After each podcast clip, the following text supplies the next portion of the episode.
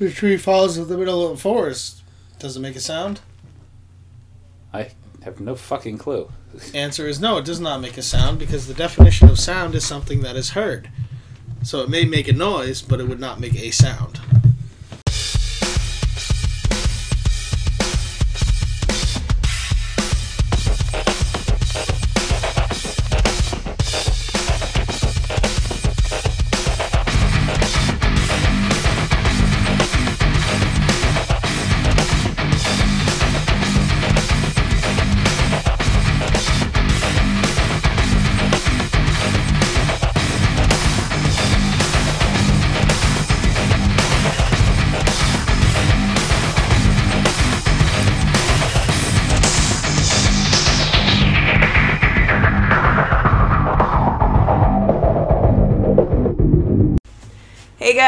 Warning.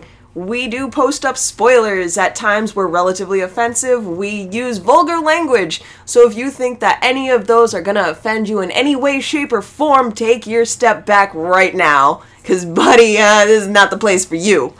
Anywho, have fun listening to us, and yeah, this has been your final warning. What's up, fuckers? Thank you for joining us here today at Cinematic Anarchy. I am Seth, been a while, and I'm here with uh, Chris. Dave, well, I'm always here. Well, yeah, Chris is always here. But hey, fuckers, listen. I need to make up for the fact that I haven't been here for a while, so fuck this, fuck that, fuck you, fuck me, let's get fucked. Alright, today we are going to be reviewing a very special movie to my heart, which is The New Guy, featuring DJ Qualls. Not just your heart, to a lot of people's hearts, Yeah, except for the critics who uh, universally Destroyed destroyed, the the movie. Which I don't I really don't understand why. Everybody who has seen this movie loves it. And people who haven't seen it, I described the movie to, which is why the, I came up and I wanted to do this initially. But Well, I mean, let's be honest. If you're a critic and you're a lover of Citizen Kane and you watch The New Guy, your view is going to be a little askewed as as to what you, you feel about that. yeah, it's a stoner movie. It's not fucking Citizen Kane. yeah, you know, I, I personally I was describing this to a few coworkers, and they were like, "This sounds like a good movie. I've never seen it before." And so you know, it came to my head. You know, I, I ended up looking it up on YouTube, and I was I saw how like much they were just sh- shattered on by critics. Critics, and I was like, "All right, Chris, You've got friends that have never seen The New Guy. yeah, Like I've seen this movie. I don't know how many coworkers, times. coworkers, coworkers, Coworkers. Okay. There's a distinction. Coworkers. We were coworkers once. Yeah, we and then we became friends. Okay. All right, that's good. I'm I'm happy with that. See, We're still yeah. coworkers too, technically. yeah, we're, we're co-conspirators. Co-conspirators, uh, fellow delinquents. I have to take that off of our page, by the way. I don't think that's really working. fellow delinquents. The, the, the whole the whole uh, what was that uh, derelicts thing that we got the- going on? something you know it. I don't Yeah, know. it, it was on the page. It's not really working. I think cinematic anarchy is fine. We don't need to. We don't need to leave that sitting up there. It was just sort of a hey, we could call ourselves this if we spread out under different headings, and I think cinematic anarchy, and then if we do our own thing, cinematic anarchy presents. What do you think? Yeah, Okay. simple enough. Why why why fuck with a good thing? Right, and and we miss the cussing because we we don't we get some of it from the other guys, but not a whole lot. I'm the new guy. Yeah. uh, so yes, uh, the new guy, uh, fantastic movie. DJ Qualls, Eddie Griffin, uh, also starring some at the time a, a fairly unknown uh, uh, Zooey Deschanel. Yeah, Zooey Deschanel. There was um, Eliza uh, Now- Eliza. Any guy that any guy or or any guy that was sat down by his girlfriend to watch Buffy knows who Eliza is. Faith. All right. Honestly, between between that, between her role and, and Bring It On, had a massive. Oh God, you know my family may listen. Ah, fuck it. I had a massive heart on for this girl for the longest time. I'm, I'm just gonna say it. Same, no, same. We- we put a- one one thousand percent. We put a warning at the beginning of the podcast for a fucking reason. Uh, and that's because uh, when we get together, sometimes it can get a little blue, especially when you're in the mix. Yeah, I, I mean that, that's. I've told you from day one. I'm gonna be the guy. I'm gonna be the the one who says things that maybe shouldn't be said, and you know, or they should be said that are just frowned upon being said. So this is social sce- scenario. Uh, our review here of, uh, of the new guy is coming to you via our uh, what we're going to call our, our midweek madness. Uh, I want to say once to twice a month, we're going to release a podcast that specifically has uh, me and Seth doing a review of. I want to. I want to lean towards just just fun fucking shit to watch. Yeah, uh, I, I'm okay with that. You know, um, pretty much anything that you and I can that is considered a good movie, but not But like critically panned as bad. yeah, something. I, we're not gonna do you know like the Titanic or you know March of the Penguins or anything like that. Those are great movies, However, there are spoofs of those movies. but there are spoofs of the movies. Yes, but you know something that a lot of people I I kind of like like leaning towards more like the stoner-esque movies. Half baked. Half baked, You know.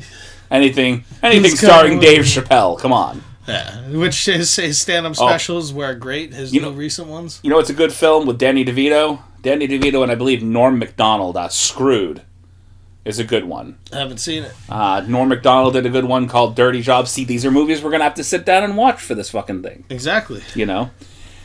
And that, that way we keep uh, Seth in the mix, and occasionally we may be able to drag him kicking and screaming over to our podcast on the weekends. But right now, his job requires him to work a lot of weekends. It's the holiday season, it makes him decent money. I got money. Got to go where the money is.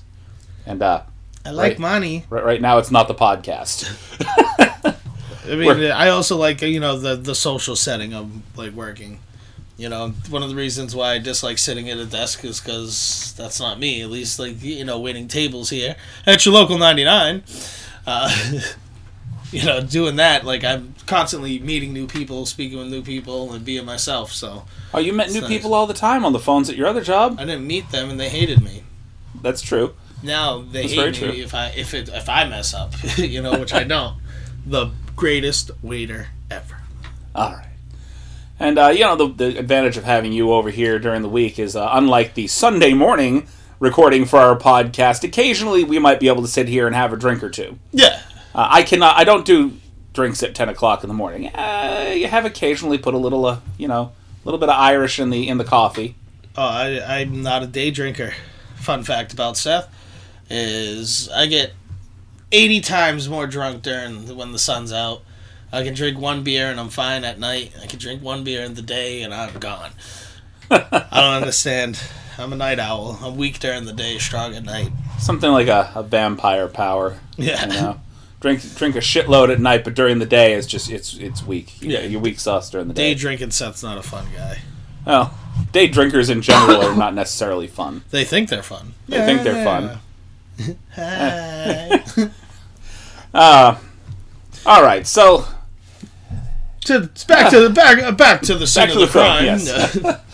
so you know this is this is something that was directed by um, Ed Decter. okay, Who- who's who the director, but you know it was through Revolution Studios and Columbia Pictures, okay. which you know they they produce very good movies. I mean, once again, I don't know why this is so critically smashed. I think it's it's because they're critics. Well, It- it- It's there are not a lot of comedies in general, like comedies like this that get good ratings. well, romantic comedies get friggin' Well, romantic- ratings for some reason. That's because they're equal parts drama, equal parts romance, equal parts comedy. You know, a lot of those things that are set up as romantic comedies, not so funny. Yeah, the- Not so uh, fucking funny Pitch, at all. Like there's there's funny points to it, but like uh, Fever Pitch, do you remember that one? I remember Fever Pitch. I it thought that was more comedy than romantic comedy. Yeah, but it was a romantic comedy, is what it was like portrayed under, and Yeah, I, I, I didn't really feel the romantic part of that at all. I mean, I- yes, I guess there was a little bit of romance book book ending the stuff in the middle. yeah, I love the Red Sox. Woo, number one. Uh, but this gentleman, Ed, Ed Decter, he actually had a hand in. Uh, There's something about Mary. Really? He directed There's something about Mary. Okay. So uh, he's actually done a few films that I liked. Uh, there's, uh, of course, there was something about Mary and uh, Rebound, which was a. Uh, I don't remember if you, I don't know if you've seen that one. Uh, it starred Martin Lawrence. He actually was a. Uh, I want to say a, either a former basketball agent or player. I, I want to say agent that uh, got kind of roped. They found that he was cheating, basically. basically, uh, kind of shaving points, uh, having his team shave points to kind of help with his gambling habit, and he ends up uh, having to head up a team of high school children, Yes, yes, I've seen it.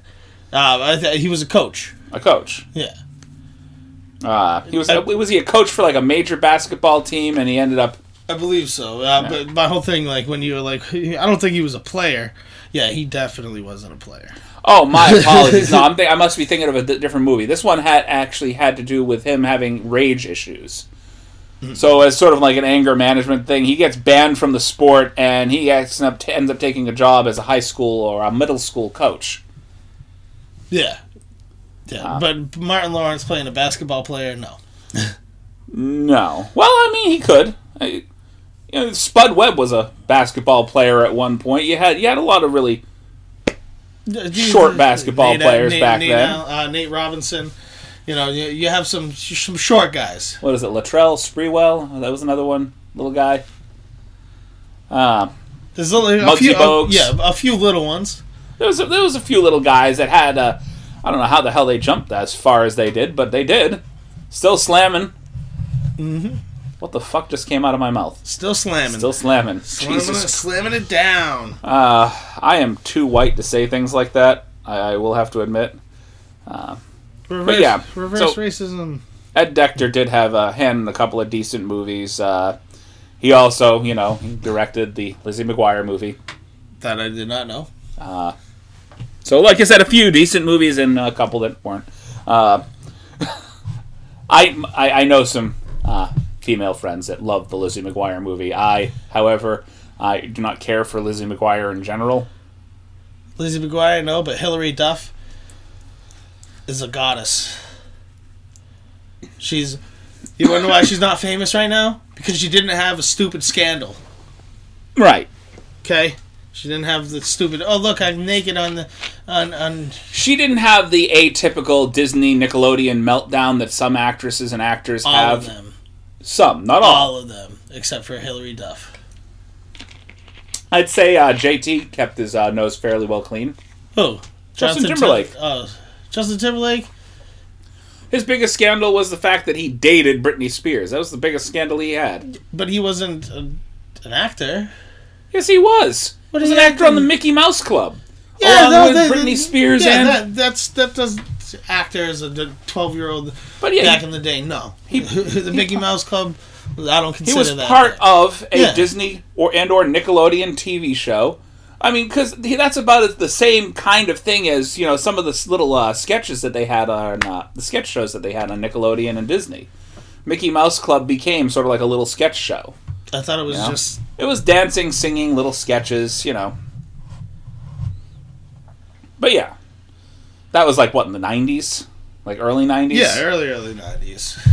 Uh, but I mean, like that was kind of the same thing as Nickelodeon's, like all that. A little, a little more uh, on the cleaner side because they were still very much a family. I think still are really a family TV show environment. No, Disney. Um, Their shows border on the saccharinely sweet. Disney does this thing where they, you know, um, enslave children and make them do this whole thing, and Yep, they. then, Uh, and then they snap. You got to be like a, a triple threat. You- Well, you got to be able to be uh, marketed in every single humanly possible way. It, the whole problem with uh, how children stars are treated right now is that you have to be. It really doesn't even matter if you can sing because they can auto tune the fuck out of you. You just need to look good. You need to have an attitude, basically, that they can market. You need to be willing to to sell yourself in, in music, in movies, in TV, cosmetics lines, you know, anything. They, they need to be make, able to make money off of anything that they can put your face on. and then you snap, and they replace you with a robot. No, they just replace you with the next kid. Well, cologne, uh, uh, uh, cologne, Cologne? a clone. A clone. Not cologne, clone. Speaking of cologne, let's one get back to smells and Zooey one actually Deschanel. smells. Okay. so yeah, we got started talking about Do- Do- Zooey Deschanel, and uh, that was my trip over the tongue of the podcast right there. Mm, Sorry, we have a few. I do that every four or now and five times a podcast. I just kind of stumble on my tongue, stutter, whatever. Duh, it is duh, what duh, it duh, is.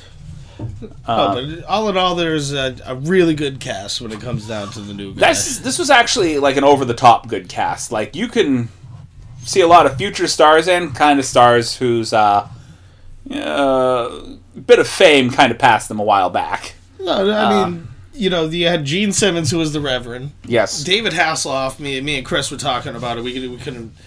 Uh, we couldn't figure out like what what role he played in the movie, and come to find out he's like the post credit scene. Yeah, we were going over doing a little research, and you said yeah, David Hasselhoff was this movie. I'm like, no, there's no fucking way he was in this movie. I don't remember him. Oh, it was, the guy that uh, Eddie Griffin was talking to the entire time. Technically, uh, being a narrator throughout the entire story, he was relaying the story to David Hasselhoff, who he was also kind of teaching the same thing that he he taught Dizzy. Yeah, look what I can teach you. I can teach you how to be a badass because I guess he was kind of. I guess David Hasselhoff was pretending to be a little bit of fluff. So Eddie That was Michael Knight. Eddie Eddie Griffin is the reason why um, David Hasselhoff is David Hasselhoff. apparently. So I guess all of his mojo came from Eddie Griffin and his teachings. Yeah. So let's get to the plot of the movie. It's, it's, So your basic plot is uh, that uh, Dizzy, played by DJ Qualls, is, is heavily picked on in his actual school. His whole high school career. He has this uber embarrassing incident, so he figures, okay, well, it's the first year of my, my high school career, and I'm gonna I'm gonna come in, go, go in there like a lion. I'm tired of being a lamb. Yeah, like he has he he has his whole high school career has been embarrassing moments. And you know, like the year before, he was tied up to a chair with duct tape, and they put fake breasts on him. Yep, yep. And apparently that was something they did frequently. So it wasn't just him; they'd done that to uh, Eddie Griffin, his character as well. Well, the, well, not the school itself, but his his happened previous to him in prison. previous yeah. school, yeah, or prison. Yeah, that's why they they become friends. Like while he's being detained for being heavily over medicated. Yeah, but excuse me. yeah, not a problem. But what he what he describes it as is um, he's he doesn't want to be a blip on the radar anymore. Just somebody who's there. He wants to be And so he figures what he's going to do is hit on what he feels is the prettiest girl in school, yeah uh, who happens to be the biggest jocks in, jock in school's girlfriend. yeah. Uh, Still still a little whorish. which uh, which leads to the no no that she wasn't. She the, the, the girl from the other school definitely was. Oh yeah, but you no, like she she starts touching on his arm real quick.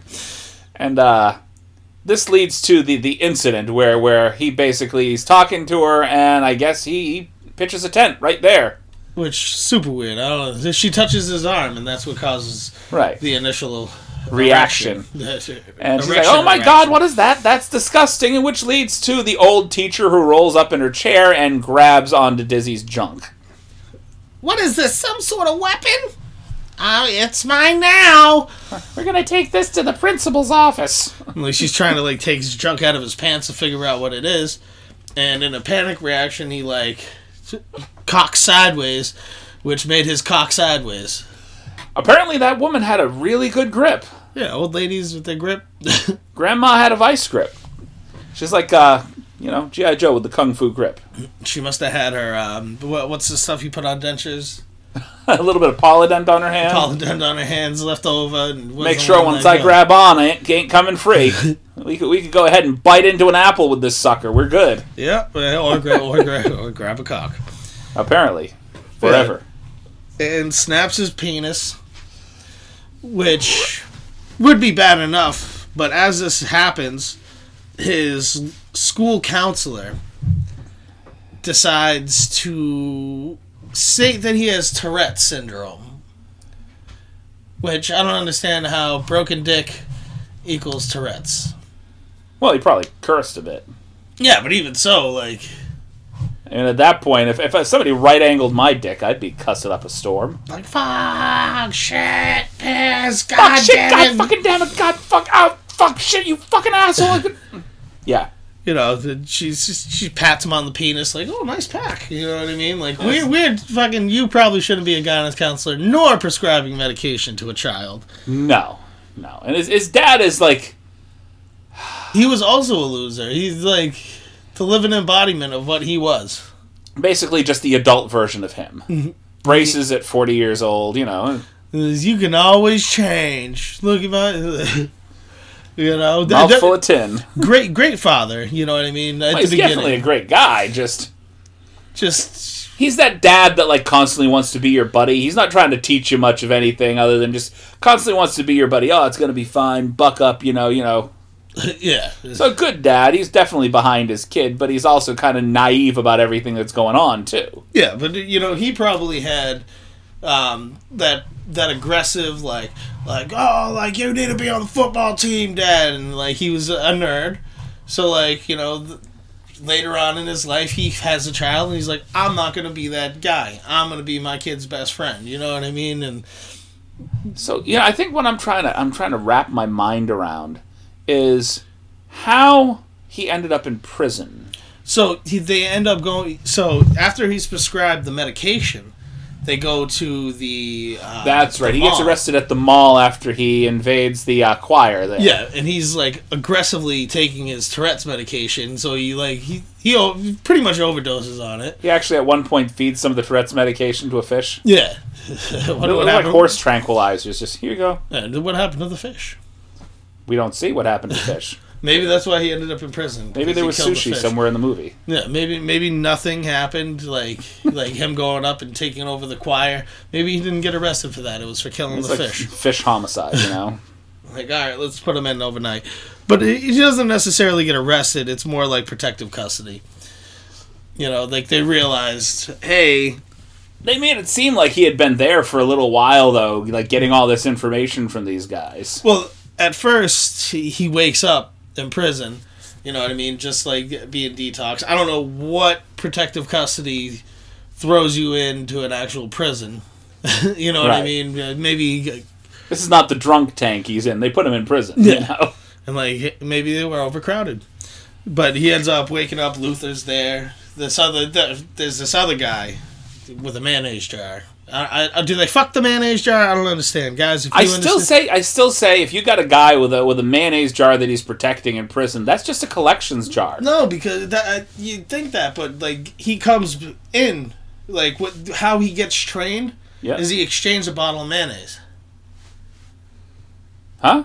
Yeah, like after after this whole whole ordeal, you know what I mean. It, um, Luther jumps off the top. Eddie Griffin jumps off the top bunk, and he's like, "He's mine!" Gives him the, the crazy eye, and he's like, "Oh no, I don't want any problems. I don't want any problems." He's Yeah. holding his mayonnaise jar, and then um, he goes, "Are you looking at my Janet?" You know what I mean? And he, Yep. like freaks out and hides. They he starts acting crazy around him with his lighter and everything, and then he explains like they, they start explaining the similarities between prison and school and how he was a bitch at his last prison, and then they're like, yeah, they tied. There's more weapons in school. yeah, apparently. but he, so he's you, the, the sex you want, you ain't getting. The sex you getting, you don't want. Yeah. Which is again why I feel like the jar was a collections jar, not But- necessarily mayonnaise. when he comes back to the yard after he gets suspended, uh, after he gets expelled, Yeah. he comes back. He goes, "It worked. I got I got expelled." He's, he hands a jar of mayonnaise to one of the prisoners. He hands his own jar of mayonnaise, fresh, like to come in. He like hands him a bottle of mayonnaise, a jar of mayonnaise.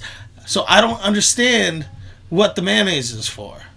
Okay. Like I've maybe like you put it in a glove and you know you fuck the you make your own fucking whatever the fuck those things are. I don't know. Maybe it's to fake an orgasm in prison. No, you don't. Have, I'm done. yeah, maybe I don't know. I still don't understand the mayonnaise thing. But yeah, so th- after he comes in and they like teach him how to fight, but this is all within like a week. Right. They give him a haircut, teach him So, how yeah, there's a lot of things that are like highly improbable about this, like them giving a paddy wagon escort in the whole friggin' Hannibal Lecter get up to this guy. yeah. Like, how did they convince the entire prison? Obviously, Eddie Griffin had to have something in with the, maybe the Well, the, you know the, the warden or whatever. when he's getting his spider tattoo. Yeah. the warden sitting down getting a tattoo. Like one of your wife's on the line. He's like, "What the fuck?" You know, you know what I mean. So like, it was just like a all around cool system that they had. You know, there was the guy who tried to run away every day, and like he, Always gets shot. he always gets shot, and like it's just a, an ongoing joke to them. But like, if, if you abide by the rules, they're cool with you. You know what I mean? Like Right. like I said, he's sitting down getting a tattoo. The warden. So like maybe he had the end with him, and he was like, "Hey, you know, like we're gonna help this guy out. Like let's break out the paddy wagon." In any prison that'll have uh, Kool Moe Dee and Henry Rollins as as uh, prison guards is cool by me. that was not supposed to rhyme. Hey, but it did. Kool Moe Dee, cool by me. Yeah, and Jermaine Dupri. But my favorite, my favorite is like you know just his initial like, you know, and they he teaches the crazy eye like, whoosh, you know, like Yeah, I don't think DJ Qualls quite got the crazy eyes down. Like Eddie Griffin's got it. Yeah. But DJ Qualls has kind of got like that. I don't see how anybody could have considered this string being like intimidating. once he knocked out the the toughest guy in school, you know that added to it. But Yeah, I mean, even still, I think it became more about the charisma mm. than the actual like. you gotta pop it out, pop it out. Well, he obviously knocked the guy out. You know, this is something that I mean, even the guy was a little afraid of him at that point. You know, it's like, well, you kicked my fucking ass. Yeah, well, it's that's like definitely like my favorite thing ever. Like he has a list of things he has to do to be like be cool. He's like when you first get when you first first day of prison, find the biggest baddest motherfucker and knock him out. And he, he goes up and he finds the biggest baddest dude, and he goes to go fight him.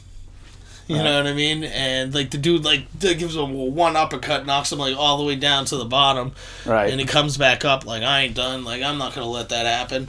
And he does this whole tiger claw thing where he kicks him in the balls and then knees him in the face. He's like, "Who's the biatch now?" And there's nobody around. Nobody saw it happen. So yeah, he and he proceeds to drag him unconscious into the school. I mean, how hard must he? He's a string bean. right. How hard did he have to kick him and punch him to fucking knock him down? I mean, this is like Kill- assuming that he had brass knuckles on. Well, first of all, he kicked him in the balls, Yeah. which made him lean forward. And as he's leaning forward, he knees him right in the temple, knocks him out.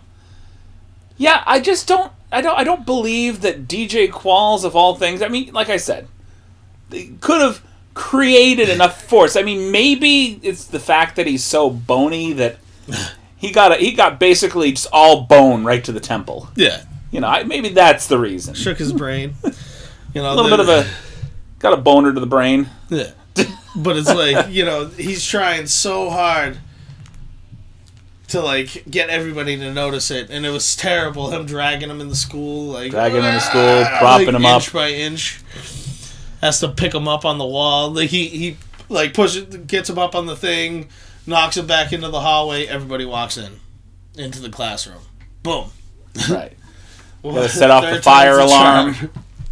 He had to set off the fire alarm to get everybody out there. so he had to like pick him up And at this point, he is like drenched in sweat from like head to toe. Yeah, so it looks like he had to work ex- extremely hard to fight him. You know, Well, like, I mean, he basically had to drag him from the top of the steps in the courtyard. That had to have done some damage too, by the way. Yeah. Because he had to bring that guy down the steps. yeah. So every every step, he's hitting his head.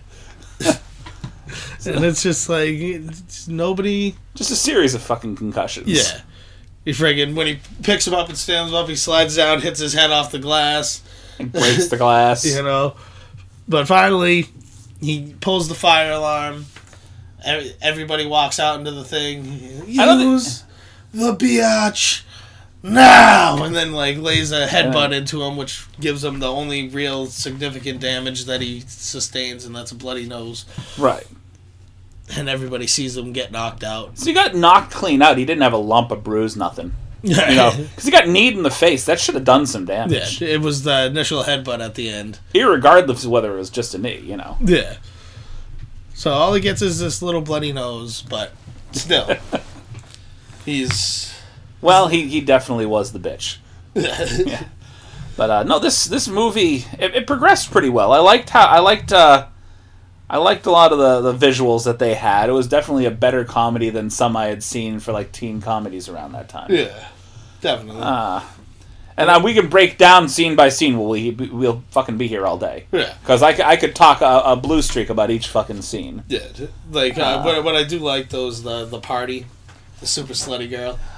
I like the use of uh, Tony Hawk through Yeah, the entire throughout the entire movie. because like he was relevant at the time, but why was he relevant for the movie? No fucking clue.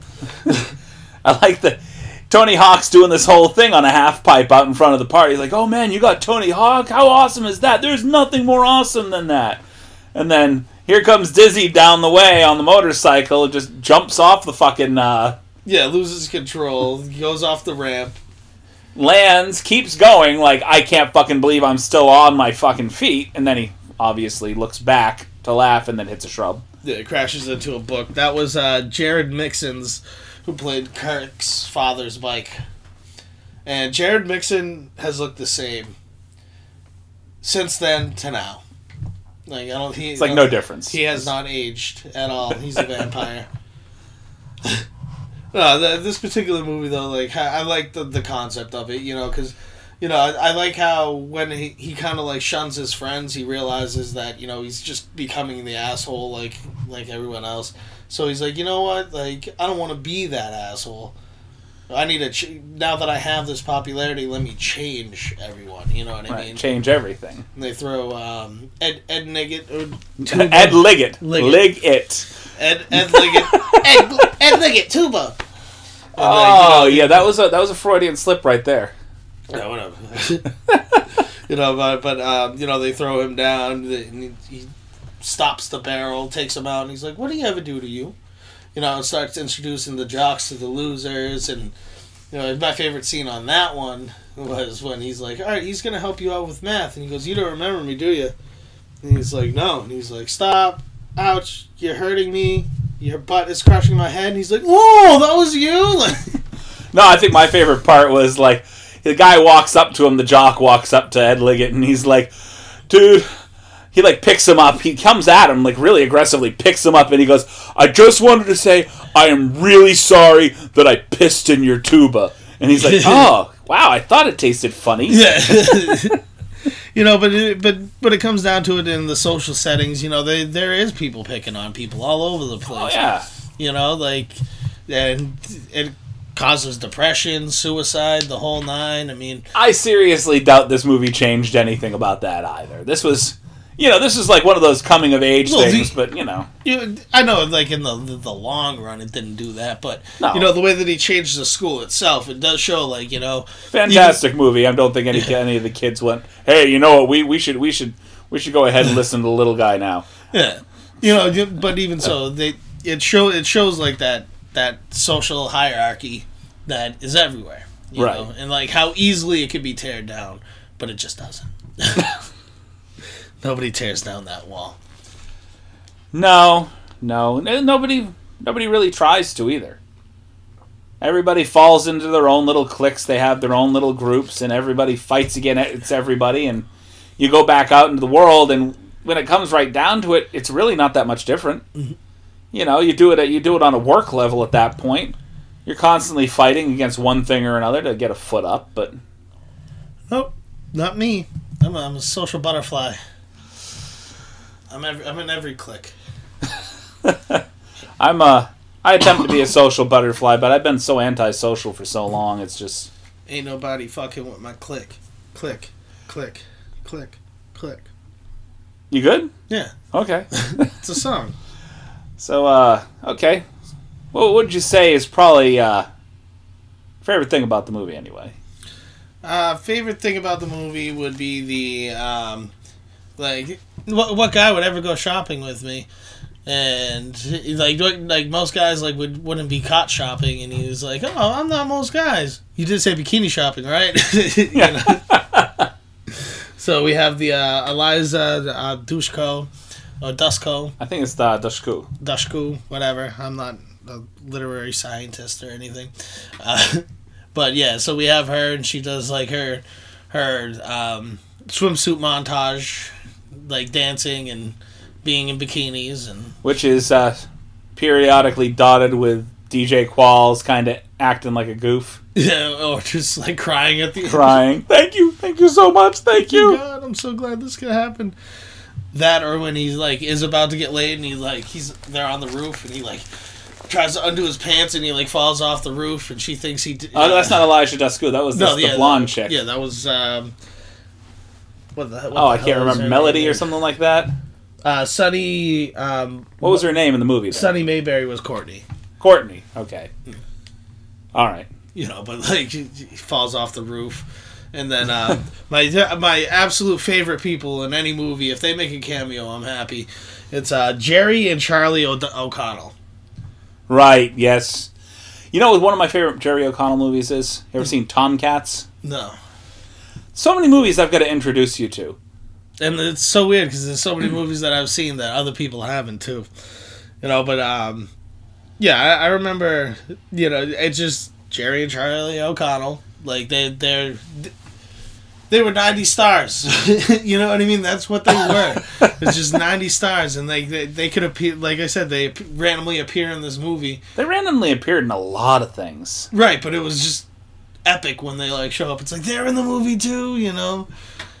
Uh, no, I definitely, I definitely like them in the movie. I think probably my favorite, like I said, my favorite appearance. Actually, it had to do with them too.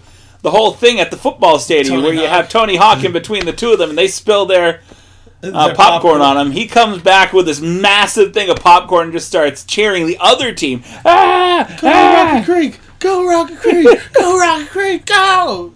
And then they cut away just before the O'Connells try to kick the shit out of him. Yeah, they start beating the shit out of Tony Hawk. Well, fuck that. Uh, I particularly like Horatio Sanz in the movie. Was he the um, He was the dancer. the in, in prison? Yes, in prison. Yeah. So he, he played the well the dance instructor. I think they gave him a name. Well, no, no, no. I'm thinking the hairstylist is who I was thinking of. No, I'm thinking about the dance instructor, the one that came out in like the leotard and the. Uh, Yeah, didn't he? Um, he played in Step Brothers. They did the Michael um, the cover band at the end yeah, during the Catalina wine mixing. he does a lot of yeah, he did. Yeah. But no, I think he was probably one of my favorite actors in the movie. I thought that was uh, a pretty good role for him. Uh, I would say, like, I think like a lot of the scenes, uh, the original scene, the, the one that he, uh, DJ Qualls did the imitation of Patton, DJ Qualls did what? General Patton. Oh yeah. That that first time where he gets out on the field and, and, and does that the whole uh, monologue from uh, the movie Patton. he, like hits his hand. Right. Hurts himself. uh, probably one of the better scenes. I, I kind of liked his ways of motivating the football team to to do better. Yeah, and they they, they ate it up. Do you know what the crime is for stealing another man's horse? Death? No, but it's probably a hefty fine. What is this? what is this? Iraq? like when he says death. No, I believe in Texas it is punishable by death. Stealing a horse? Yeah. I may have to look that up. I, I would hope that it wouldn't be punishable by death. Yeah, like that was a thing. You got to think where where And uh, Josh Cowboy Todd was City. actually uh, probably one of the better actors in that movie too. He had a very, he had, I think he was just there for the tattoos, really, like just to be the tatted guy up in the prison yard. more than likely. the uh, lead singer of Buckcherry. I think we had mentioned that we had talked about that earlier. Yeah, yeah. But all in all, no, it was definitely. I don't think that it deserved as bad a ratings it got overall from uh, from critics. Not a lot of people pr- appreciate sort of coming of age teen comedies anymore. You know, you don't see a lot of stuff like Can't Hardly Wait and you know American Pie, shit like that. This was sort of a cleaner version of the the, the high school movie. Yeah. I've lost you for a minute. You're in Yeah, your I'm, phone. I'm still looking up punishable by death. If you, well, I mean, look, you don't need to figure it out. If you don't steal a horse in Texas, you won't need to figure it out. They won't have to kill you. What if I need, what if I want to steal a horse in I- Texas? I am guessing. I am Well- guessing if you steal a horse in Texas, it may not be punishable by death. But if you steal a man's horse, he probably will fucking kill you. No, it's not punishable by death any longer. At least right now, it's considered a second degree um, felony, Second degree fel. Well, they can so only it could be punishable two to twenty years. they can only charge you with a second degree felony if you don't have a bullet hole in your head. This is Texas. Yeah, You know, you try to steal a man's horse in Texas. If you get off the property alive, you're a fucking lucky son of a bitch. right. But that's the whole thing. You're not gonna just steal their horse right in front of them. You Everything's bigger in Texas, including their damn guns. and their property.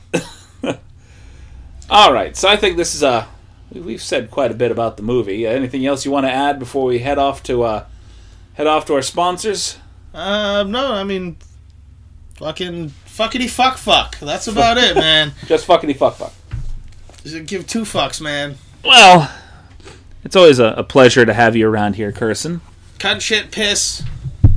All right, well now we're straying into George Carlin territory. All right, we'll be right back after our sponsors. Uh, sponsors now. Two, one, two. Thank you. one two one two. All right, well, thank you for sticking around after our sponsors once again, because we always thank you if you sit here through the two minutes worth of sponsorship to listen to the rest of what we have to say. Do it. Do it more frequently.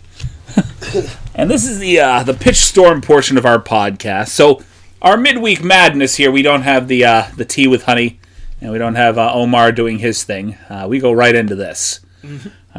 I don't have a thing. You guys haven't sent me hate mail yet. That's basically what he's supposed to do. It's supposed to be everybody hates Seth, but uh, if you don't send him hate mail, he can't do his thing. If you, so if you love me, you don't hate me. I understand. so there you go. That's the thing. Is it, well, if they don't send you the hate mail. You should feel a little more love. Nobody sent you a solid. I'm surprised your sister hasn't sent you something. Oh, because she doesn't want the wrath of Seth. No. No. Okay. So we're, we're uh, trying to go through a slightly different version of Pitch Storm at this point. Um, so Pitch Storm is actually created by a fantastic company called Skybound, who also does several other games, including uh, Super Fight, and they also do uh, Red Flags, which is this horrible dating game. And so what we've decided to do is sort of do a variation on our Pitch Storm, where we create a movie using two protagonists. Uh, basically, it's a romantic comedy slash horror movie. Uh, the two protagonists we draw out of our red flags box. Basically, you get two good traits, which is representative of the red, the white cards. Then you get one really bad trait, which is the red card. And then, of course, we pick our villain out of the super fight deck. Okay, so you could have something that's really mild. It's not really it's more of an action movie, which is kind of what we ended up with here, than a than a horror film. So no Freddy's, no Jason. So This could be a comedy. This Well, could definitely- what, what we're gonna throw together here is more on the comedy aspect. way I'm feeling is my guy conjured the two bad guys accidentally. So, my protagonist, well, this is going to be a romantic comedy. So, my protagonist is a professional chef. Is his first good trait. His second good trait is never going to give you up, never going to let you down, never going to run around or desert you. Uh, which basically means he's rickrolled. Could be a red card right there. That should be a red card. Definitely. And uh, his uh, red flag is literally won't talk to you if you're part of the wrong Hogwarts house. So he won't let you down unless you're part of the wrong. house. So the actor that I picture playing this particular role, the second I saw that red flag, was Patton Oswalt. I pictured him through and through. You know who Patton Oswalt is. Yeah, of is? course yeah. I know who Patton Oswalt. There's some people that do, some people that don't. There's a few people at work that have no clue. Peyton has no clue. Peyton, who is also trying to become part of our podcast, she wanted to be on for an episode or two. I told her she could guest. We'll see. We'll see if she We wants to shall guest. You know, she got a guest. She's got a guest in the middle of the week when you're on the podcast. You know what I mean? That that would be an inter- interesting interaction between the two of you because you're both equally as vulgar. No, I'm vulgar. Uh, I work with her. Uh, she she she cusses even when the when the uh, supers she are cusses, walking by. I'm just bottom of the barrel, like f- fucked up. And uh, your protagonist, Looks exactly like they give me a blank here, so I went with Martha Stewart, okay, and is a CEO. okay. And We haven't decided what kind of CEO she is. What kind of company does she own? anything. It doesn't matter. If we're going, looks like Martha Stewart. She owns her. So I want to say CEO. This guy's a professional chef. Maybe she's the CEO of like a a chain of restaurants, Okay. which he's one of the professional chefs that run one of her restaurants. Okay. Okay. And as for the red flag, is always bragging about past sexual conquests. Okay, so this is a very outward, very open uh, female character. And uh, do you have any people that you have in the running for? Looks like Martha Stewart. You already said. Well, I, I gave you an That- idea. You didn't have to go That with that. perfect. Okay. So basically, this is a love story between a professional chef played by Patton Oswalt and the CEO of that same chain played by Helen Mirren. Okay, that's already a little fucked up, but that that's interesting. Listen, it's a love love doesn't story have a number. doesn't have a number. This could almost be like a no, I guess not really Harold and Maud because Harold was definitely a hell of a lot younger than Maud. Uh, and of course the villains of the of the movie. Uh, the villains are actually well. You got here's the second So- part of your villain here. By the So way. I have what I have here. It was Smoke Monster armed with a samurai sword. okay. Um, now has a sidekick who's a Nigerian prince on a velocipede. Okay, we had to look up Velocipede. That threw us for a minute. Now, what I see this as, because we're working in a restaurant setting, is the smoke monster is like a meat smoker.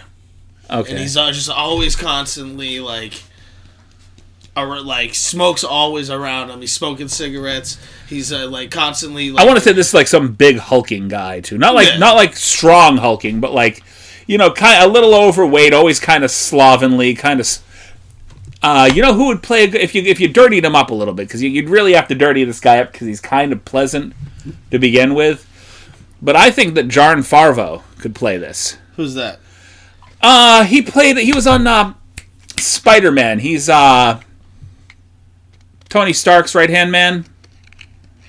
oh okay Him. yeah Yeah. yeah definitely You you could you could dirty, dirty him up a little bit. He's a kind of a big guy, but dirty him up, surround him by smoke. all the time he's constantly smoking cigars uh, we're gonna skip cigarettes we're gonna go straight with cigars like fat cigars while he's smoking meat you know so he's just constantly like And I want to say his speech pattern should go from kind of laid back, really really kind of soft, and then all of a sudden he'll get excited about something, and it'll just ah boom like he's like yelling at you like a drill instructor in a military uh, setting.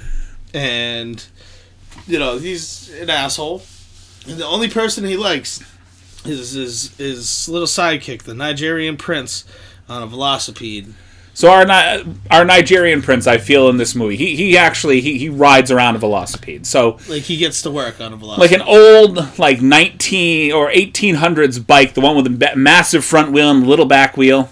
This is what he literally bikes to and, and it looks fucking weird in the middle of i want to say uh, let's make this chicago. Yeah, so chicago setting he's going down the street. Everybody else is going around you know doing their thing. You got bike messengers or whatever people on mopeds and this guy's trying to drive this down the sidewalk in the middle of or uh, down the street in the middle of fucking chicago and he's always smiling, always this big smile on his face. Uh, I want to say he's an he's a Nigerian prince, or he believes he's a Nigerian prince. Uh, so he basically he's very well convinced that his his parents sent him over here to learn how to h- work in America, and he, they feel that he was a little too soft and that they would never. They, they, he would never be the king that they want him to be, unless, of course, they sent him here and toughened him up. Sent him here with, with all of twenty dollars in his pocket, and he needs to figure out how to make his own way for the next few years. The one thing he got them to, he convinced them to let him bring was his velocipede. And uh, he doesn't understand why nobody will return his emails. He's really trying to, you know, help people out with some money. Really, really. Uh, You know, so essentially, because you know he's the villain. okay. You know, he's in love with. Well, who's our Nigerian prince?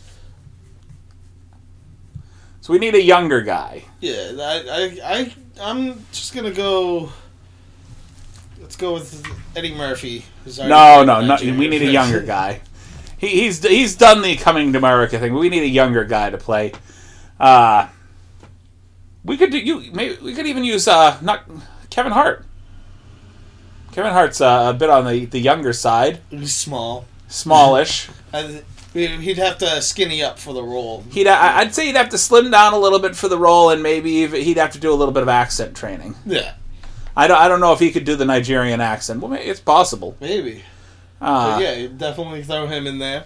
He's the comic relief for the bad guy. Right. You know, and the bad guy is just in love with. Um, He lives he lives with the the, the smoke monster. yeah, the who had a room for rent.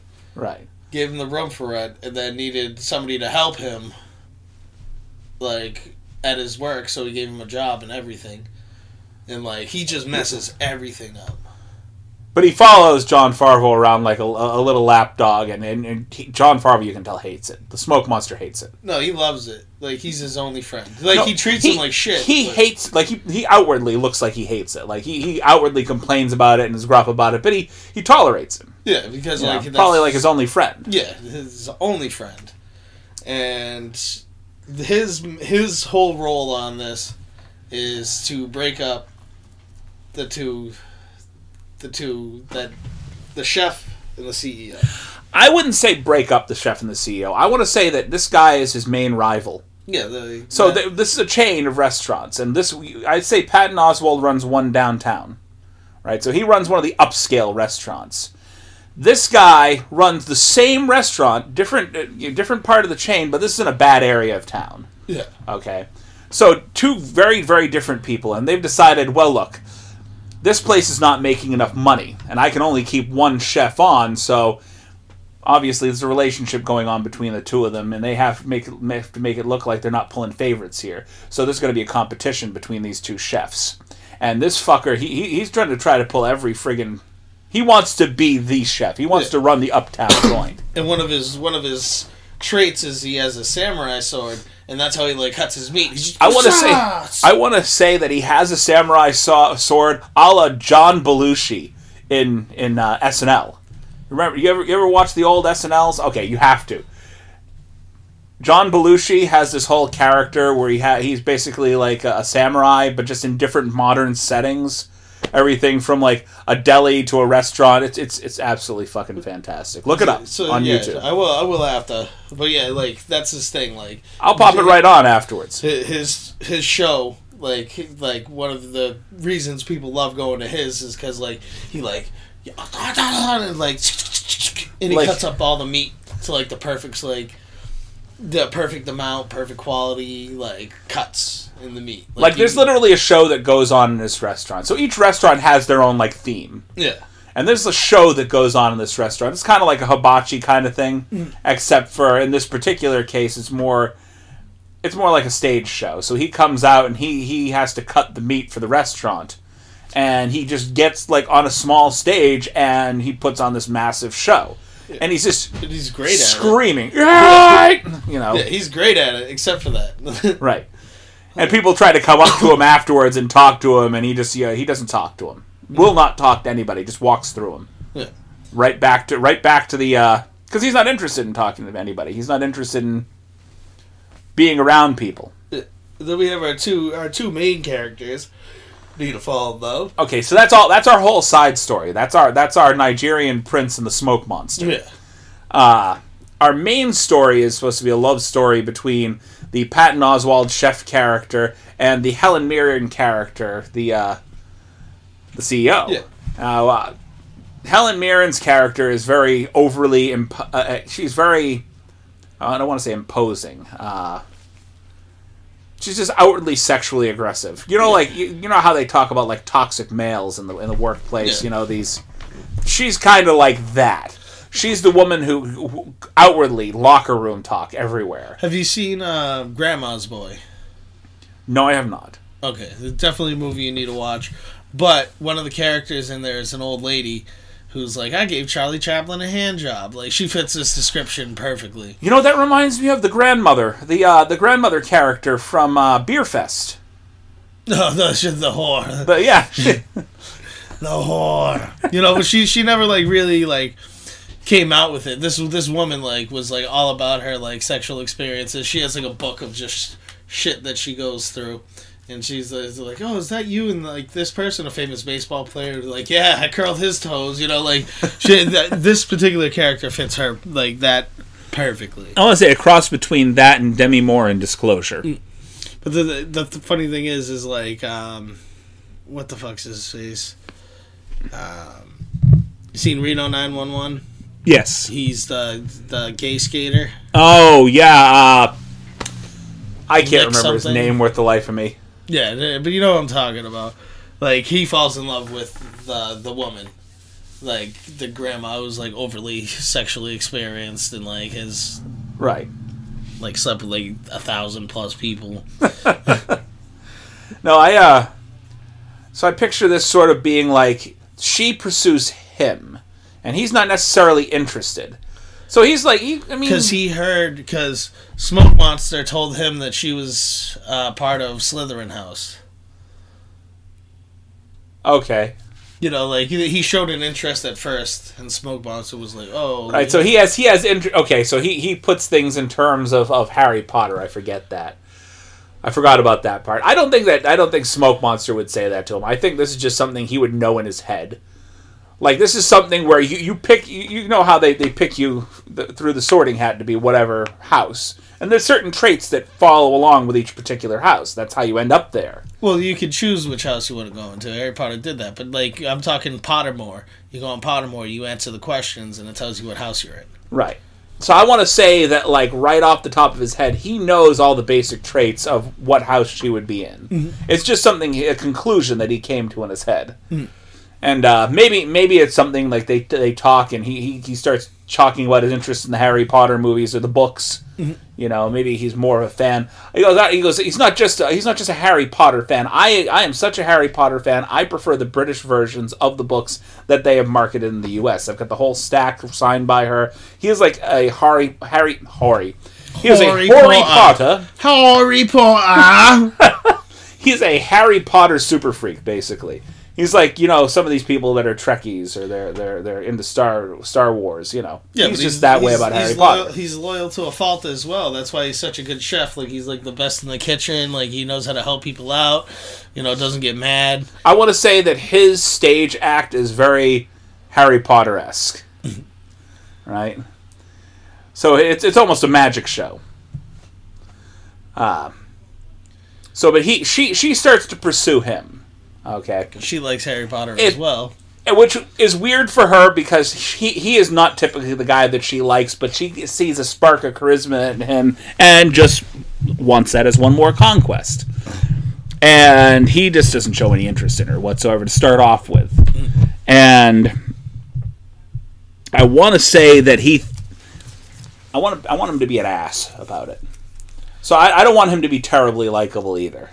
Like nobody in this movie sounds or really is likable. Well, that's the thing. I I, th- I feel like he should be loyal to a fault because he's never gonna give you up, never gonna let you down, never gonna run and hide, never hurt hurt you. I want to say that's a, fr- a trait trait for him and his friends, not necessarily him and his dating life. I, I feel like it should be a trait for everybody. Everybody who Okay, meets so you want to make him painfully loyal. yeah until he finds out that you're in the wrong Harry Potter house, and then he treats you like shit, and you don't know why, and he'll never tell you why. And But he'll, you'll he'll see one trait in you and he goes, "Fuck Slytherin, shit."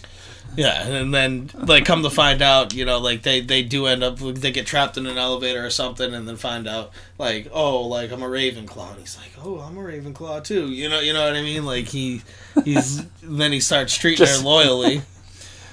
Just takes the she's taking the test while they're in the in the stuck in an elevator together. Just taking that that test on Pottermore.com. Just okay. Oh, oh, I'm a Ravenclaw. What? You know. oh, okay, maybe you are like maybe This is his. this is Pottermore is his uh, version of uh, Tinder. pretty much, you know, and like that. That like let's say they get stuck in the elevator, you know what I mean, and like like like I said, like he just feels like she's a Slytherin, so he doesn't want to talk to her at all. And like you know, she starts talking to him in the elevator, like, yeah, you know, this is like that time back in the fifties when I was blowing, you know, um, some fifties guy who who who played um Who played what? uh You know, you and Omar had it's the a, same it's brain a wonderful fart. it's a wonderful life. Oh God! Ah, Yeah, brain fart that one up. fuck! I can see him too. Jimmy Stewart. Jimmy Stewart. So like she talks about like like she's old. So like she has like you know like oh like you know I was um, that time me and Jimmy Stewart got locked in a. This is this is worse. Than I don't know that she's that old. Like, was she? She would have been really young back when he was old. Yeah, but she's just she's just always bragging about her past her past sexual conquests. It doesn't mean he can't be old. I want to say. I want to say that he dirty should. lady. I want to say that that she should think about more modern, younger guys. Like she's into younger to middle aged guys, not older guys. So I want to say, if she's talking about her sexual mm. conquest, she's she's talking about the time that she she managed to bed down Ryan Reynolds or something. you know, and man, managed to get uh, James Hetfield at a Metallica concert. You know, she's like the she has stories that you look at her up and down and go, no, no, no, oh no, maybe. Maybe her biggest conquest was Alice Cooper. I'm still going with the dude from It's a Wonderful Life. James Stewart. Okay. She's old. She would have been older than her. You know? I mean, he would have been a lot older than her. I mean, It's a Wonderful Life came out in 1946. Right? When was she born? How old, how old is Helen Mirren? Like 1946. How old would she have been? Because Jimmy Stewart, he, he died at a ripe old age. He was an, old, an older gentleman even back then in 1946. We shall find out as soon as she was born in 1945. She was born in 1945. So Literally, 20 years, 20 years he did that movie. He did that. 1946. She was born in 1945. Literally, she would have been one year old when his movie that movie came out, and he was middle aged. I was gonna say, like, you know, she's not that old. She's not like hundred years old. I know. How how old? Uh, how old would he have been at that point? Like, at what age did he die? He was 36 during It's a Wonderful Life. 36. So he would have been about 56. 20 years from then. 20. So 21. When she was 21. It's James Stewart. If I had an opportunity, all right, to get locked in a freaking elevator with him at any year, okay, it's James freaking Stewart. you heard it here first. Seth would fuck James Stewart. I'd let him fuck me. Oh. Okay, I mean, it's a lifestyle choice. a joke, guys. I would, At this point, it's more of a bone than a boner, but you know, you know, like this is this toss is some Viagra. That's that's how they that's how it happened. They got locked on an elevator together. It was one of those old old timey, you know. I don't think it's necrophilia anymore if you got to dig up the body first. Yeah, no, definitely, If it's been buried that long, definitely necrophilia. there's, some, dead. there's something else there. yes. you know that but that's the thing like he maybe popped like popped like a viagra and he was on his way up to his hotel floor the two of them get stuck in the elevator so Yeah. like you know he's just hard as a rock and she's like a 20 year old little little whore trying to and this is like what sets her off on her sexual conquest to like you know do all this crazy the fact shit. that she was actually able to pull it off. yeah like you know like she had sex with james stewart at the age of 20 and like it's like It also James is what Stewart- put her in a position of feeling powerful. How she she went throughout her entire life, knowing that she could basically get anything that she wanted. This guy, Patton Oswalt, she can't get him, and that's what bugs her. Yeah. It's not that he's beautiful or anything, or it's just that he won't give her the time of day. and he's like Just a- not interested. You know, like, he- but he's a, he's a strong worker. You know what I mean? He's like he, he's dependable. He's all this. He has really got a good girlfriend. traits. He's got a girlfriend. You I give him a believe. girlfriend. I'm going to give him a girlfriend. I, I, I'm trying to remember this girl's name too.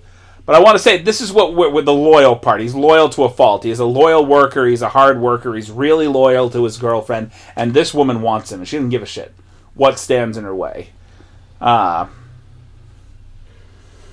so yeah, I, I feel like he has he has a girlfriend in this. Uh, you got anybody we should have for the girlfriend? I have an idea, but I feel like she has to be like a complete bitch. a complete. You wanted to be a complete bitch. Yeah. So like her and Smoke Monster end up getting together in the end. I don't want to say he, sh I want Smoke Monster to be happy in the end, just not what he initially wanted. Oh. Okay, because I, I, I mean, I, I see a, I see, oh, this is particular actress. Fuck, what is her name? I'm gonna find it. I got it right here. I got the whole thing sitting in front of me. I am going to find her, and when I find her, it is going to be less painful. I didn't find her. Fuck. Okay. Come on, come up with some names for me while I try to find this chick. No, I'm gonna I, look at you guys should see this. A veins popping out of his head. He's he's looking. It is, yeah. There's definitely a vein popping out of my head. It's just, Like who I is gotta- it? I know. I know there's, it's got an ah. Never gonna give you up. Never gonna let you down. No, this fucking bugs me. And they're not going to give me individual episodes names. I'm trying to figure out this girl's I feel like his girlfriend should be like a big, big woman though. a big woman. Yeah, like Miss Trunchbull, big. Oh no, not that big. I, no. Let's Melissa McCarthy. Yeah, but she's. I don't see her playing a mean woman. She can be mean. I actually did you see the kitchen? Your kitchen? No. well, if you've seen my kitchen, that's that's pretty fucking scary. But Uh, uh, no. So there's a movie that came out recently. It actually just came out on Blu-ray. It's called The Kitchen. Um, it's about a uh, group of women who end up taking over a section. I want I want to say New York, a section of New York after their husbands are put in jail. Uh, so their husbands are Irish mobsters. All right, so And they so they take, over, Hell's a 20 Kitchen. they basically take over Hell's Kitchen, take over a 20 block uh, radius of Hell's Kitchen. Um, played by Melissa McCarthy, T- Tiffany Haddish, and uh, I can't remember her name off the top of my head, but it's the uh, lead actress from A Handmaid's Tale. And Melissa McCarthy, while she did play sort of a loving mother in this, also played a fucking badass bitch in that movie. So she can pull it off. And uh, you see, you've seen Tammy; she can play nuts if she wants to too. Yeah, but I'm talking like just mean to a fault. You know what I mean? I'm all about casting against type. She's usually plays the lovable, kind of goofy, you know, kind of. I think we should cast her against type, and, and and she should just be the cruelest person that she could be, like Cruella de Vil level cruel. Yeah, to, to him specifically. Everybody else, she is like the most loving person in the world, but she browbeats him on a continual basis. Right, and she has like a thing for Smoke Monster. You know what I mean? But Like- like, yeah, she It's like she bi- sees, bipolar, you know. Just She sees Smoke Monster as the better um, performer, chef, the whole nine. she's just embarrassed by the whole Harry Potter thing, but she's with him because he, He makes, makes decent money. money. Yeah, you know. He's working in the uptown one, and Smoke Monster's working downtown in, Yeah. in the And so in the she- butthole. Yeah, so she ends up like kind of like trying to sabotage them while, um, you know, these two are working together to make their show that this particular show better. You Right. know what I mean? And his girlfriend starts teaming up with Smoke Monster, and Smoke Monster's using her to sabotage his show, so that um, he can get a better lighting with the other woman. okay. Okay, I like where this is going. Uh, so we need to we need to give Nigerian Prince a little bit more backstory. I think there should be like several little things going on here. I think that Nigerian Prince is in love with the Smoke Monster. You're gonna make him gay? Why not? I've never seen Kevin Hart play gay before. Me either. Yeah. So he is like it's not like something he recognizes right off the bat, but it's like one day they're they're they're doing the the samurai routine and he's cleaning up after him and he just catches a glint of something and all of a sudden he is just enamored for the rest of the movie with him. Well, that's the thing. He like he has his his twenty dollars. He goes in to apply. Something goes wrong. You know what I mean? Like he's late. Like he didn't know what daylight savings time is or something. you know what I mean? Like he's late. So he takes his only twenty dollars and he sits down to watch the show. Right. And that's when he's just And I want to say that he sees Melissa McCarthy as a serious threat. So, this whole backstory where we're talking about Melissa McCarthy basically uh, really falling in love with the smoke monster and wanting to help him win the competition, I want to say this rubs Nigerian Prince the wrong way. And I want to say that uh, the Nigerian Prince catches her in a meat cooler one time during during the show during the competition and uh, introduces her to the samurai sword becomes a murder. and she basically she ends up in the meat locker and he's so skilled with the sword this is not something we know about him yeah. he is so skilled with that sword they don't even realize that she's in that meat locker she is now part of the meat that's in that locker and they don't know that they're like serving this food in the downtown kitchen This becomes a horror movie. It becomes- Sweeney Todd. Why not? Just one just psychotically horrible moment in the entire movie because it's like a weird kind of romantic comedy. Throw something in there that would you're everybody's sitting in their seats. It's a rated R movie and they're like, "Why is this rated R?" And just that one scene. And they're like, And Fuck. Nigerian prince and him go to jail together. Sounds And good. he's pissed. Smoke Monster is pissed. Like, I didn't do anything, blah, blah, blah. No, blah, no, no, no. is- I don't think. No, he doesn't go to jail. I say that he is so skilled with that sword, they don't even realize that there is now human meat in the meat locker. He walks out of there, and there is not a scrap of what used to be that woman in the meat locker. It doesn't look like anything's been out of place. He's able to clean up real well. This guy is a neat freak. Yeah, but how do you get rid of the hair? He's a neat freak out of necessity because uh, How do you get the get rid of the hair, teeth, and fingernails, and Ziploc bags. like that. Just at one point, he walks out, samurai sword in hands, just like a, a, a duffel bag. Just He, he he he has the duffel bag over his shoulder with all the extra parts in it, and he's got the samurai sword in hand, and he's polishing up the sword to hand it to the guy so he can use it for the competition. and, and just like you never see, see her again. You never see her again. That is the only. She walks into the meat locker. He walks into the meat locker, and after all is said and done, you never see her again. And he walks out with a duffel bag. I want to say that should be like a quirk for the Nigerian prince. The entire movie is he's weirdly neat about everything. Like the smoke monster, he will make a mess, Then he cleans, and he her. cleans it up. Like he turns around when he turns back, it's clean. But that's why that's why they click so well. Like, but and, but the reason why he's infatuated with him is because he's so dirty and messy, and like that's complete. But he will not allow him. You cannot touch me. You're not allowed to clean me. Don't. Yeah, This is like an argument they've had a couple of times. and um, you know, s- s- so Smoke Monster's like disgusting. He like cleans up after him. He's like loves that about him, and Smoke Monster loves that he cleans up after him. you know You know, I mean? But that, again, that personal bubble's just a little too far for him. Like, Hmm. how many fucking times do I have to tell you not to fucking try to clean me? Jesus Christ, you know. Just, you know, okay, yeah, yeah, okay. I apologize. This is. It's it's not Nigerian. good. Huh? It's not Nigerian. I don't know. I can't do a Nigerian accent. Well, you tried and you made it an Indian. I, I made it. I made it Indian. Yes. I am Prince Nevergoma. What do you think you are doing? Get over here right now. Nope, I, I did a bad job. I know. I apologize for the horrible job that I am doing. This is not Nigerian. I apologize. It's horrible. But if you would like, I will help you. If you can do a Nigerian accent, I will pay you to teach me a Nigerian accent. Anybody that's listening, I got a friend. check us out on uh, it's Cinematic Anarchy at gmail.com or see us on uh, Facebook and just leave me a message. My buddy Kwame. Kwame? Yeah, he like looks like young Eddie Griffin. No, no, forgive me, Eddie Murphy. You know, honestly, but Eddie Murphy's accent in Coming to America does not sound that far off from a Eh, from what we were doing.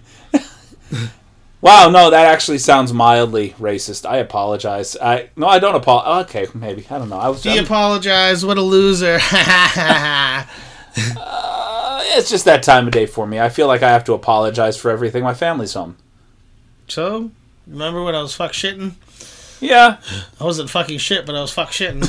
you were fuck shitting. fuck Uh, shitting. So I feel like that. That's a a good tick for the Did the pitch storm there. Yeah, I mean, it's first one. It's a, it's a little harder to put, you know, the, everything into a movie reference, but I'm pretty sure we kind of nailed that. Well, that's yeah, that's uh, the big difference between doing it this way, where you take the characters and try to put them in a situation, as opposed to the pitch storm part, where you take a situation and you try to add characters to it. Yeah.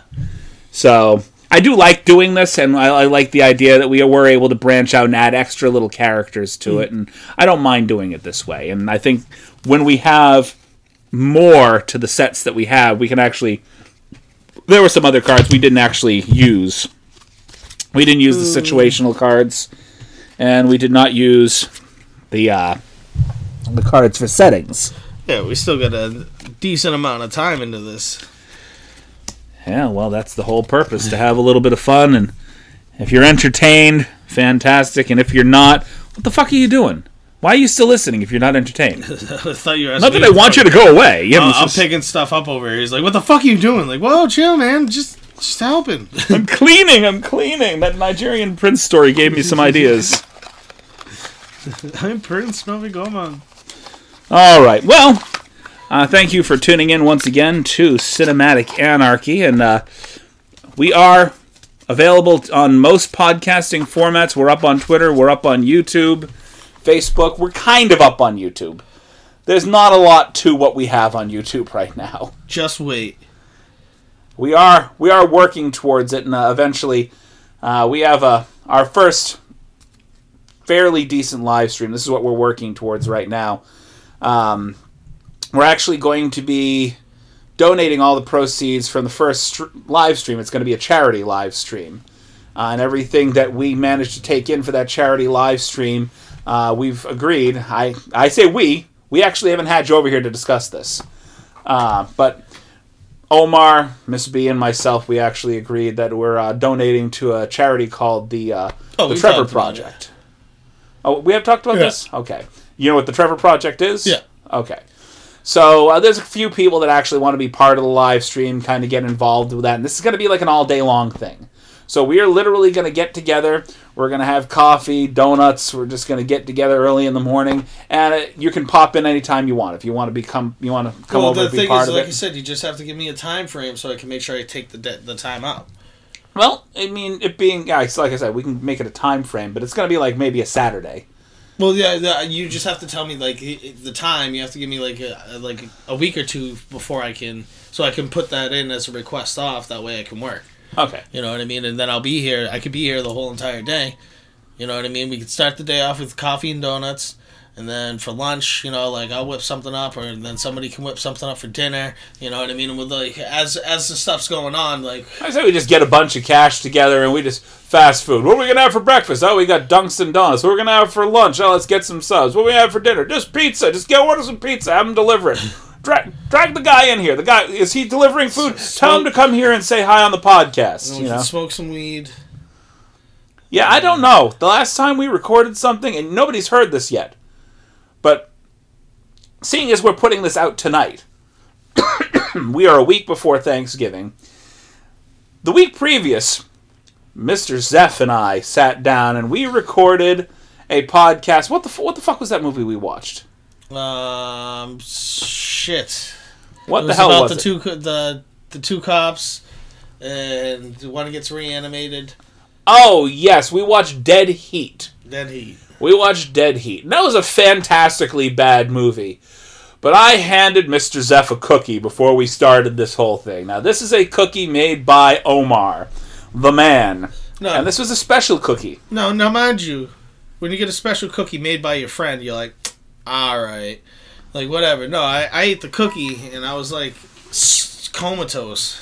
I did not give Mr. Seth the prior warning that I got from Omar. If you're going to eat it, just eat half. That's what he gave me as the warning. Well, I, they tell me that all the time, and I'm like, yeah, whatever. And I eat it, and I get stoned, but like, you know, like it's not like smoking weed where like I I know my limit. You know, like, hey, no, like I'm done. You know, like it's not like I couple, yeah, you know, a couple puffs in. Yeah, I think I'm good. You know, Yeah, like if I'm drinking, I don't smoke. If you I'm- eat a cookie, you're going to finish the fucking cookie. Like- right? You know, and You I, don't know that you're done until you're done. right, and it's not like I, I couldn't function. I just couldn't do a podcast. you know what I mean? I like, You were non-functional. We are going to put that podcast out at some point, or at the very least, we're going to do a podcast where Seth sits down and we reminisce over the fact that he was too stoned to do a podcast one day. You don't want me to do a podcast super drunk. I don't mind super drunk. I've seen you with a few beers in you, and that was not too bad. That was not too bad. We actually remember that's what we used to do. First couple of podcasts. I want to say first ten. We got together in the evenings. We sat down. We drank. We introduced the beer of the fucking week. Whatever the hell we were drinking, those were good podcasts. I loved that. Then we started doing it on the weekend, and I need to say, I need to say this, Miss B, Mr. Omar, if you are listening to me, and I'll probably talk to you this weekend about it too. But when it comes right down to it, I am not a functional human being in the mornings Same. like I can sit down and talk a blue streak and have a lot of fun this time of night. We're we're recording right now. It's like nine, almost ten o'clock, and and we're recording. We're having a bit of fun, mm-hmm. and I can go back and forth and do the banter, and I'm good. I'm not like cloudy. But you wake me up in the morning and try to get me recording a podcast around 10, 11 o'clock in the morning. I haven't had enough coffee, haven't had enough to eat, haven't had my shower for the day, and I'm trying to do a podcast stinking hungry with a need for caffeine. You know, that's not a good position for me to be in trying to do a podcast. Getting cranky. Cranky is, well, you know, uh, if you're sitting around a bunch of people drinking beer and you don't have caffeine in your system, or you don't have beer in your system, you get a little cranky. Like, yeah, I want a fucking beer. Avante beer. Try to put this into terms that you'd understand. You don't do coffee. I don't. Energy No, drink. You're not a coffee person. I'm not a morning person though. You're barely an afternoon person. You're you're barely an afternoon person. I think I've called you a few times, like three in the afternoon. What's what are you doing? I was sleeping. I was taking a nap. When did you take the nap? I think I started it at like uh You see, Four this morning. See, see, my whole thing is, is I don't sleep at night. you're a vampire. So then, like the day. This is why you can't day drink because you stay up all night long. To day drink, day drinking for you is like drinking at two o'clock in the morning for me. yeah, two o'clock in the morning, me drinking. It's like yeah, whatever. All right. Well, that's But- your that's your afternoon, two Yeah, o'clock in the morning. But then I go out and you know, like I like I'll stay up all night. I'll go to work off like three hours of sleep, and like I'm like You have the reverse switch flipped, where where Mhm. night is day and day is night. yeah, but I'm like I could be exhausted all day long, and then the second like. The, the sun goes down, my body's just like wake up, and then I'm like this like this guy, I'm the I'm me. it's like I have my superpowers at night. You have like an ex girlfriend that was like a real bloodsucker. All of them. Really? See, I'm telling you, you're a vampire. One of those bloodsuckers, they really were. Yeah, well, you know, they didn't give me any good traits other than staying up at night. That's why you're so white too. Shut up. I'm not much better. I'm, I'm a little whiter than you are. At least you can keep a tan. I don't tan. I burn. I'm still white. All right. Again, thank you for for listening. And uh, well, I've already told you where you can find us. I'm not going through that shit again. Cinematic Anarchy is brought to you by two motherfuckers, then three, and then four. I I don't think I've ever fucked a mother. Yeah. Well, somebody else's mother. You're not fucking your mother. Well, we should hope not. Anyway. At this point, that would take a, a shovel. Yeah, it's this necrophilia thing again. Ah. I'm gonna apologize for him on this one. Sorry, guys. Well, you you're the you're the one that brought it up. You, you said motherfucker, and well, and then you said I've never fucked a mother. the first. At least not my mother. Like, yeah. well, yeah, of course not my mother. It has to be somebody else's. It can't be my own. That's just a little fucking weird. The weirdest. I don't have an Oedipal complex. All right. Goodbye.